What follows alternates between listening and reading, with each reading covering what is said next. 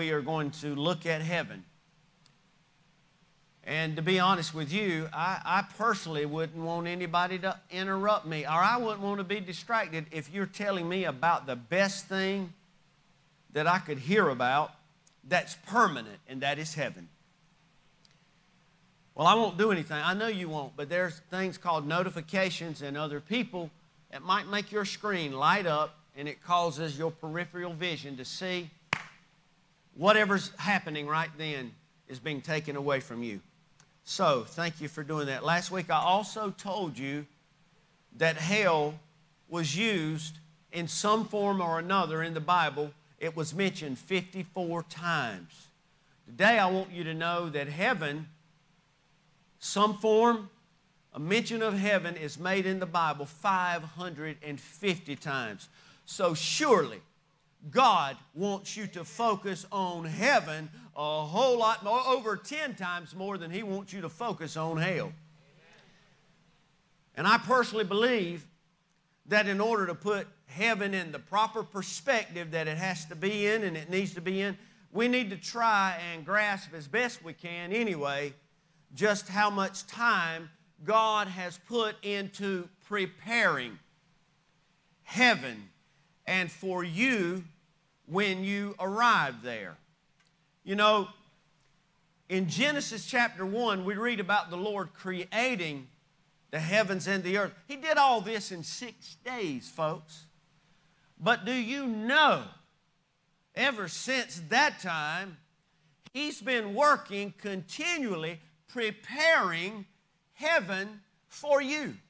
Not six days or six years, but God is constantly preparing. In fact, Jesus said, I'm going away to prepare a place for you. God is actively preparing heaven for you all the time. You know, we just sung about Waymaker last week. We always want to reference that song to troubles and trials right now. Even when I don't see Him, He's working. But I got news for you today in this house where I feel the Holy Ghost that even when you can and you can't see Him working, He's working on something in heaven for you when you can't see. The Waymaker is even making a way not on earth, but God is making a way in heaven. Now, the Bible says there, there's two questions that I want to ask you since God, and you know the word, before I read, out of everything you can talk about in the Bible and think about when it comes to heaven, do you know that one word, preparing? God would not let up on me. And so he showed me Isaiah chapter 64, verse 4. There's two questions that I'm about to ask all of us. For since the beginning of the world, now think about that, men have not heard nor perceived by the ear, neither hath the eye seen, O God, besides thee, what he hath prepared for him that waiteth for him. So, while you're waiting on God to move, while you're waiting on the Son to call you home, listen to me. Don't you forget that while you're waiting, your waiting is producing something that your eye cannot even see, and that's God working and God preparing. So, the first question I want to ask you are you really waiting for God? I know you're waiting, waiting on the iPhone 75 to come out. I know you're waiting on the weather to do something. I know you're waiting on all the decorations for fall. I know you're waiting on this, you're waiting on that, you're waiting, uh, as our daddy says, waiting on your ship to come in. Because when your ship comes in, you know you're going to do all kind of good things. Amen? I got news for you. Your ship came in when you asked Jesus to come into your life, and He supplies all your needs. Man, your ship is in and docked and blessing you in ways you can't ever see. So, are you waiting for Him or are you just waiting on everything else that feels good and you get gratification in? And Paul said in 1 Corinthians 2 and 9. But as it is written, sounds familiar what I read Isaiah saying, I have not seen, nor ear heard, neither have it entered into the heart of men the things. See, we get focused on that mansion or people that sing about that little cabin in heaven. Go on to your cabin. Uh, there's a cabin I like to go to up in the mountains or many, but I ain't going to a cabin in heaven. Not when the man is building mansions. You go on to your little shabby cabin. I'm going to a mansion, friend. Hey, look, I got fascia boards need repairing and replacing on a cabin-like house now. I don't want a cabin. I want a mansion. Now, it can be decked out like a cabin, but I want a If he's building mansions, sign me up. Amen? I, I've settled for whatever down here. I'm going for the mansion up there. He says, Eyes not seen, nor ear heard, neither has it entered into the heart of man the things, plural, which God hath prepared for them that love him. So, question number two is Do you love him? No. Wait a minute. We got to back up to last week. We talked about being acquainted with him. The rich young ruler, I'm going to bring him up again. He was acquainted. He thought he was batting a thousand. God says, No, you're batting 900. You ain't batting a thousand. In fact, I don't even want to talk about what you are batting. I want to talk about what you're not doing.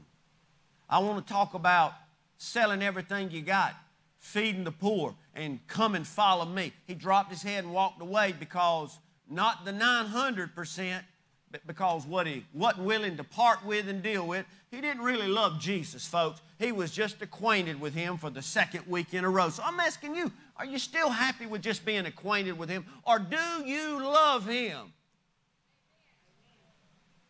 Do you love Him enough to let go of everybody and everything? Do you love Him or do you just like Him and you are acquainted with Him? But man, I can't wait until if, if uh, look, look, let me just settle it right here. Hallelujah, Holy Ghost. If you can't fill in this blank with Jesus, man, I can't wait until Jesus comes. If any other thing fills that blank at any given breath you take in life, you don't love Him. You like him, you're fond of him, you're acquainted with him, but you don't love him. Pastor, that's sharp. I didn't say that, sister, brother. He said that. You got to be willing to say, I don't care about the earth. It's nothing. It's dung. It's short term. It's, it's just fool's gold on the best day of your life all your mind and eyes need to be fixed and focused on, the Bible says, mind you, is Jesus and His return to take you out of this world to go to a permanent place. So, do you love Him? No, I like likes, I like friends, I like status, I like this, I like to be comfortable, I don't like to have pain, I don't like contra. Listen, do you love Him? Because if you love Him, I got some good news times 90 hard. God hath prepared all kinds of things for the people that love Him. Well, they said Trip was sprinkled at 10. Do you love Him though? Being sprinkled, even being dunked, I done covered that. Even giving, even serving, even knowing this book, even the maps in the back of the book doesn't mean you love Him. Do you love Him? I want you to make sure before you walk out the doors in a few minutes that you want to go to heaven. You know the way to heaven because there is a way two weeks in a row that seems right, you know. So let me tell you some wonderful facts while you ponder those two questions about heaven. First thing is, God's actually not only preparing things, but He's preparing an entire city for you. Hebrews 11 says, uh, But now they desire a better country. You know, we got bumper stickers and tags that says, Scotland County, a great place to live. I'm going to have me a bumper sticker on the back of my chariot one day that says, Heaven, my city, God made for me. Yep, they desire a better country that is in heavenly. Wherefore God is not ashamed. Are you ashamed? That's another question. Uh, God is not ashamed to be called their God, for he hath prepared for them a city. So God, good fact to know that God's preparing a city for the people that's falling in the categories we're talking about today. The second thing, uh, a great fact about heaven is heaven will be new. And you won't even remember the former things. So I want to talk about that for one second because Isaiah the prophet said, For behold, I will create new heavens and a new earth. Anybody believe besides the preacher? Here's a great non-Greek work that the earth is pretty jacked up right now. Oh, hallelujah. Yes, it is. Okay, but Isaiah said that the Lord said, I will create the, a new heavens and a new earth. The former things will not be remembered, nor will they come into mind. What are, what are some of the former things? What, what are some former things? See, I know where our minds go, but let's see what the Bible calls some former things, all right? And John the Revelator is writing down what Jesus said the one that's, you know, worthy to open the scroll. Hallelujah. He said, chapter 21, verse 4, and God will wipe away. Here we go. Number one, every tear from their eyes. There shall be no more death, nor sorrow. That's the third thing. Uh, nor crying, and there shall be no more pain. For, and this is where he says what those things were. He calls them, puts them in a category. For the former things have passed away. I don't know about any other mortal being inside of this building right now but me. But one day, hallelujah, I won't shed another tear because my mind is in the dust or because I'm worried about people, or because I'm overwhelmed, or I'm anxious. I won't shed another tear. That's a former thing I'm looking forward to. I don't know about anybody else, but I'm tired of seeing people I love in a way go to the grave. And when I get there, that former thing I can check off, it's obsolete, it's no more. Anybody ever lost anybody, you'd love to hug their neck right now. Hallelujah. That former thing's gonna be gone, baby. Listen, there's not even gonna be no sorrow. You were overlooked in school Somebody chose somebody else. You were full of sorrow. You had to say goodbye to a job that you really prepared a lot for. A lot of sorrow, a lot of things, man. You lost a house because of all kind of mistakes. All kinds of sorrow has made us heavy-hearted and it's produced tears. But you know what? When I walk through the gates, I can check off no more sorrow. Nobody else is going to hurt your feelings. Nobody else is going to hoodoo you or do you wrong because God said, when you get there, the former things are done away with. Hallelujah. And then He said, you know what? Not only is there not going to be no more sorrow, but there's not going to be no more pain. I got about one good drum song in me when I have to play the drums. And if they do three songs where there's a lot of cymbals when Chris is not able to be with me, I preach and I'm not crying or whining right now, and my shoulder feels like I just had surgery sometime. But I got news for y'all. When I get to glory, I can play the cymbals for five years, and my arm will never hurt me because there'll be no more pain there.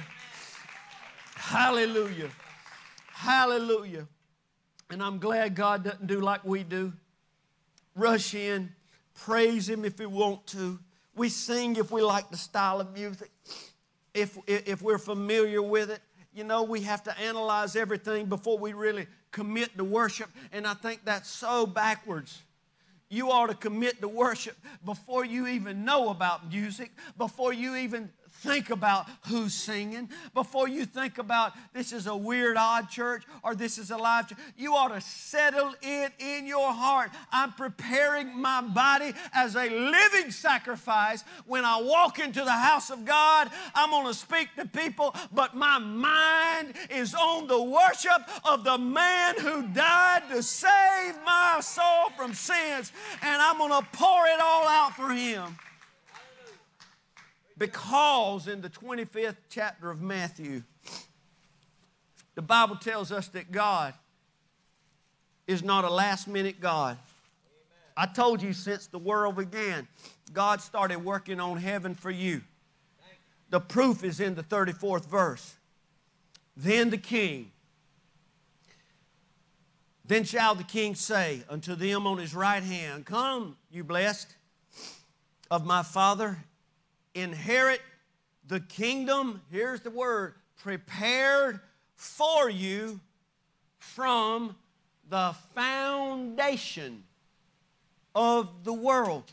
Folks, we get so excited about heaven, but what we don't realize is just how much time God has taken and is taken while I preach out of His blessed word and tell you about heaven. Just how excited God is to know that one day you're going to arrive there and He wants you to love it.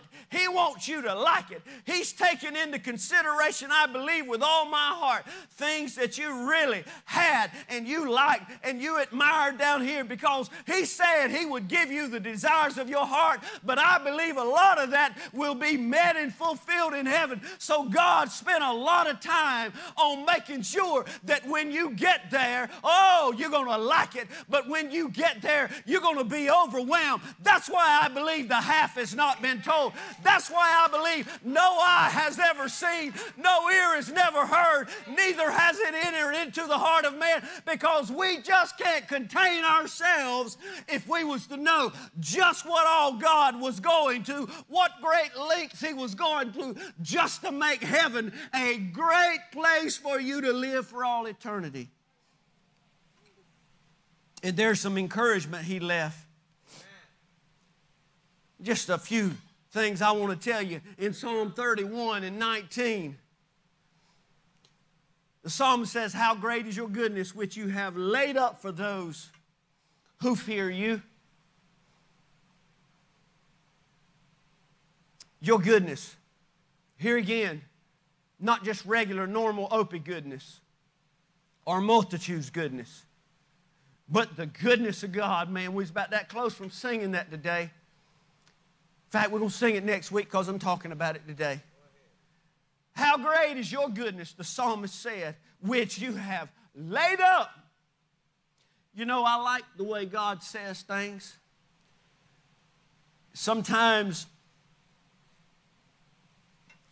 you know, when Beckham because he knows where stuff is at Granny and Papa's house like he knows where stuff is at his house, his own house. He knows where the vanilla pudding is. He knows if he goes into the kitchen and he opens the door that it's sitting on that second shelf. But there's some other things that's laid up higher because it wouldn't be good for him to get a hold of those things. And you know, down here, Satan tries to kill, steal, destroy. God intends good things in your life, and He's God, He can do it. But just like when Daniel prayed for three weeks, the old enemy of your soul will come in. He'll try to get in and mess up that prayer. He'll try to get in and shuffle up you while you're giving that petition, while you're asking God, while you're pouring your heart out to God, the devil will come on in there and he'll try to mess it all up. But I'm telling you something. There's going to be a day when you get to heaven.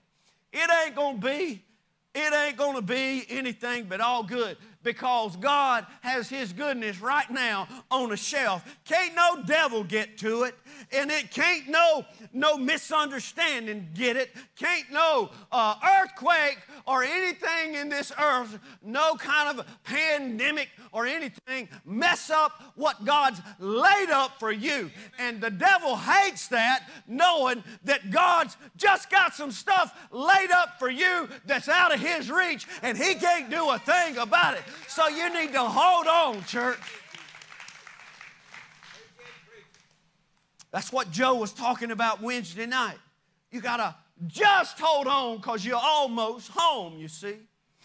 And I'm glad because the psalmist said, How great is your goodness, which you have laid up for those who fear you, which you have bestowed before the sons of men, and on those who take refuge in you.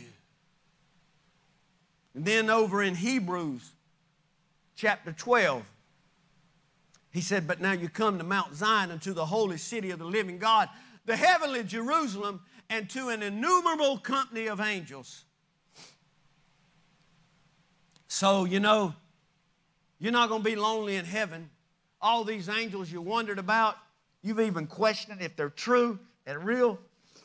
Well, honey, when you get to glory, you're going to see what a host of angels looks like because the Bible tells me there's going to be an innumerable company of angels, and you might just meet one or two or 4,000 that says, you know what? On the 11th of September, I saved your life. On the 12th of September, I looked out for you. When you went to work on the 13th and you worried about your children or your spouse, oh, you know what I did? Oh, I just went and I interfered because the, em- the enemy thought he was going to just take you out, take them out that day. But I'm the one that stepped on the scene, and I just wanted to hug your neck because I could not do it while you were on the earth. See, there's going to be an innumerable. Anybody want to go to heaven besides me is what I want to know. Hallelujah. then he said in Hebrews 11 and 10, he said, For he looked for a city which hath foundation, whose builder and maker in God.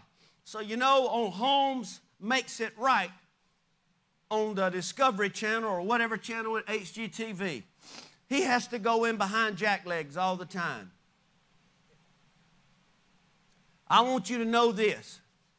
You might have got shammed at your house or your vehicle or something in your life, but not just any old contractor not even a good old apostle, disciple, saint of God is preparing and making heaven for you. But God Himself, the man that breathed in your body and gave you life, is the one that's working on heaven for you. And I got news for you. I want to go see God.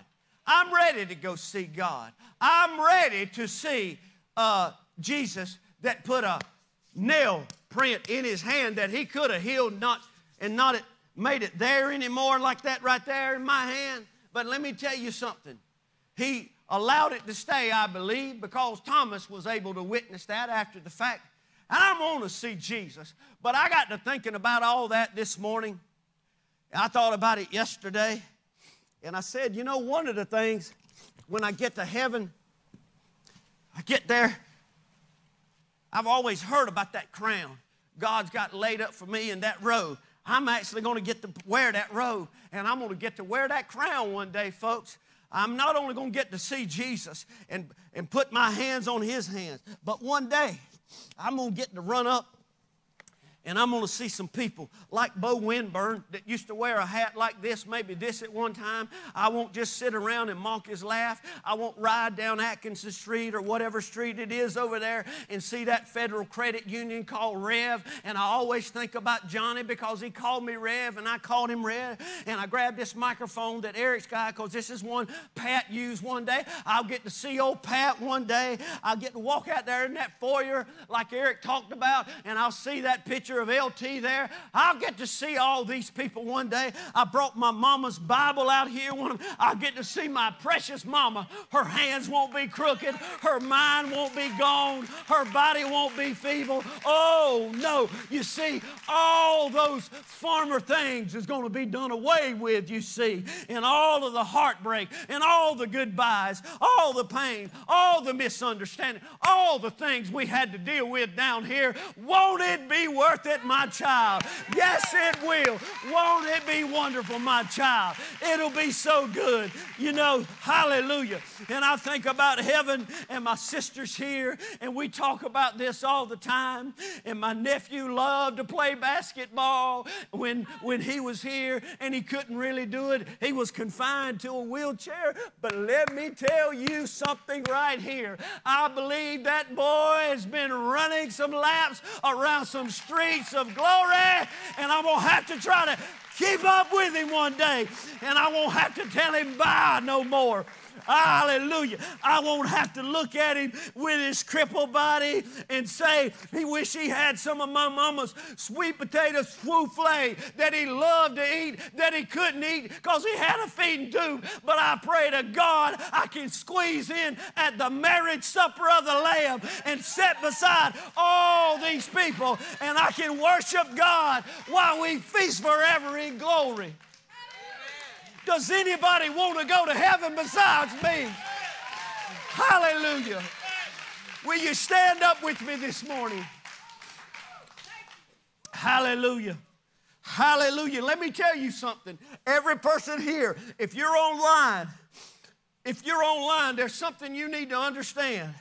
There's five words that ought to penetrate your mind and your heart every day of your life. It was the five last words that's recorded in the Bible that Jesus said. It's found in Revelation 22 and 20, and it just simply says, Surely I am coming quickly. And if you want to go to heaven, just like I told you about hell last week, there ain't but one thing there ain't but one thing that can keep you from going to heaven, and that's saying, No, I don't want no part of you, Jesus, or what you did at Calvary. But if you're here in this church today and you says, Nope, I'm not going to take a chance on that. I'm going to do my first works over again. God, see me, show me, cleanse me, reveal to me. I'm not going to take yesterday for granted. I want to make sure that when I die, all this you've prepared, I want to make sure I don't miss out on none of it because there's one thing for sure there's nothing on this side of glory worth missing glory for. And you better know that before you walk out of those doors. Hallelujah. So, I just want to know all the people that want to go to glory today. You can do it and use wisdom and be saved. But I want you to find a place in the aisle because if you can't move today, you might be too, too fixed to move when the trumpet sounds.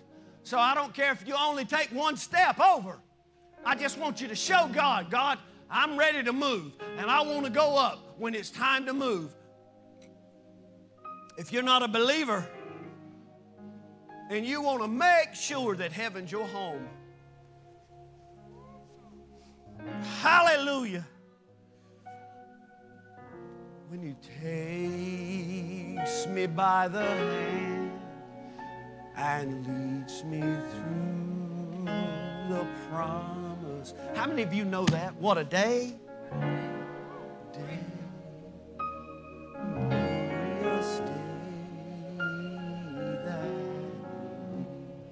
Hallelujah.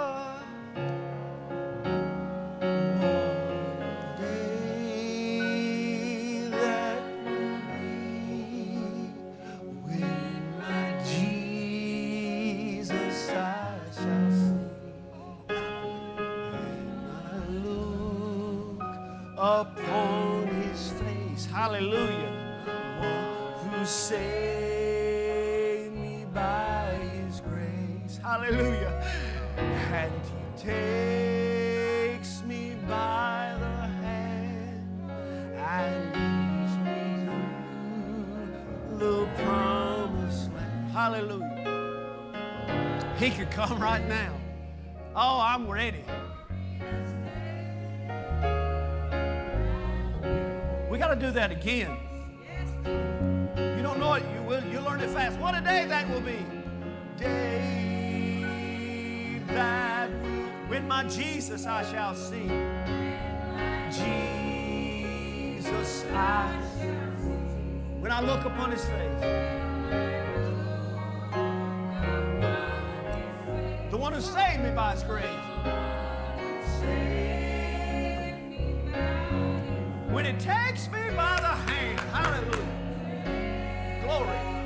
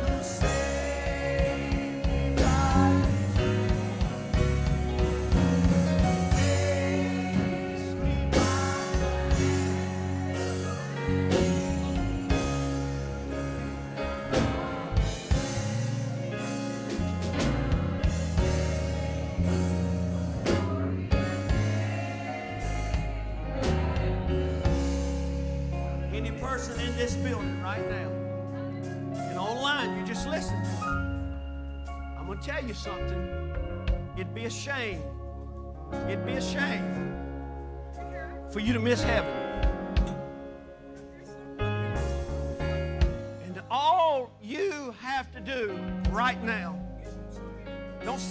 Was sprinkled when I was 10, or I said the Lord's Prayer when I was 18, or we prayed together when we got married. No. If you can't go back to that, that second question, do you love him? And I mean you love him more than you love the car you drive, the food you eat, the house you live in, the, the person that sleeps in the bed with you. If you don't love him more than that, you are not ready to go to heaven. That's what Jesus Christ said, verbatim. And all you got to do is say, Jesus, I'm a sinner. And I know I could die right now. I know the trumpet could sound. My goodness, church, if over the past going on two years almost has not got your attention that the trump is about to sound, then you need to wake up because the Lord is about to come. This Bible tells us, and He's going to call His bride away. I've made my mind up. I'm going. So all you need to do, if that's you, if you're here or online, just say, Jesus, forgive me. I want to be saved and I want to love you with all of my life. I repent. I don't want anybody, my image or people's assessment or evaluation to have any effect on me. I want to impress you, God. Hallelujah. Forgive me of my sins. And this book right here says, that's, that's more than the thief on the cross had a chance to say. And he was in paradise with Jesus the same day. If you said that, I'm going to see you in heaven. Hallelujah. So, what a day it's going to be, amen. What a day. Hallelujah. So, by your own profession, let's sing. What a day.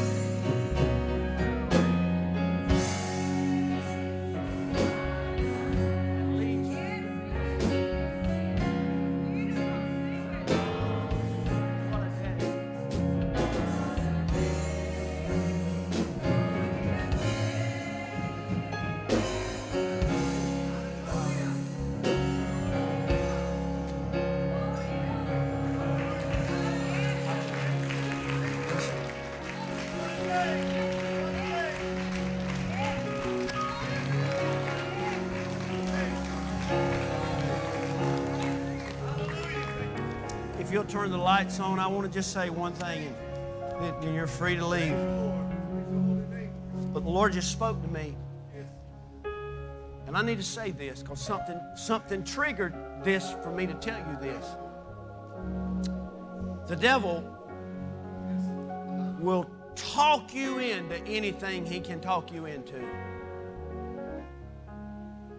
He'll do it. It's worked on me many times. I want every person in here to listen to me right now. I'm not saying this on my own authority. The devil will talk you into anything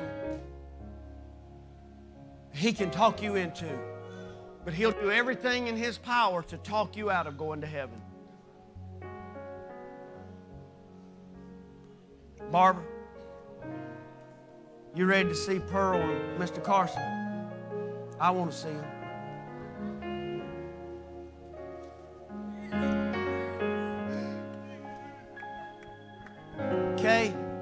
Ready to see Butch again.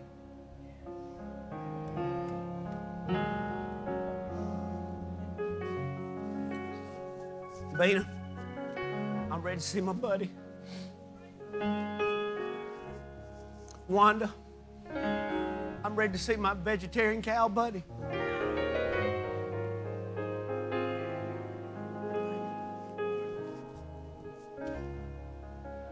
I'm ready. Angela, you ready to see Brother Parker one day? Hallelujah. Who's going through your mind right now?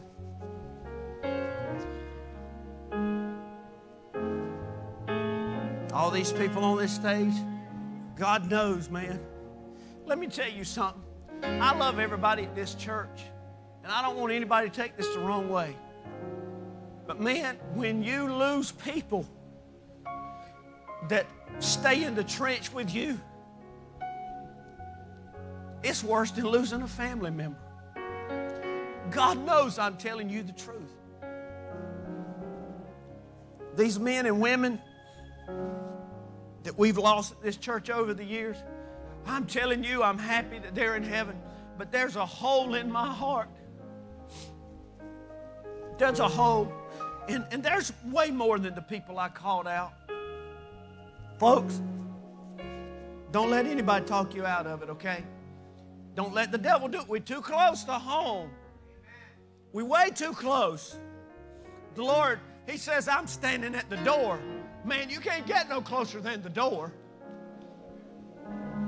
And I pray, let the words of this mouth right here, the meditation of my heart, I don't want just what I'm saying up here for God to look at, to be approved. I mean, when I'm by myself, man, riding in my car, or with I'm with somebody that won't tell anybody. I want the words of my mouth and the meditations of my heart. I want it all that time. I want it to be acceptable.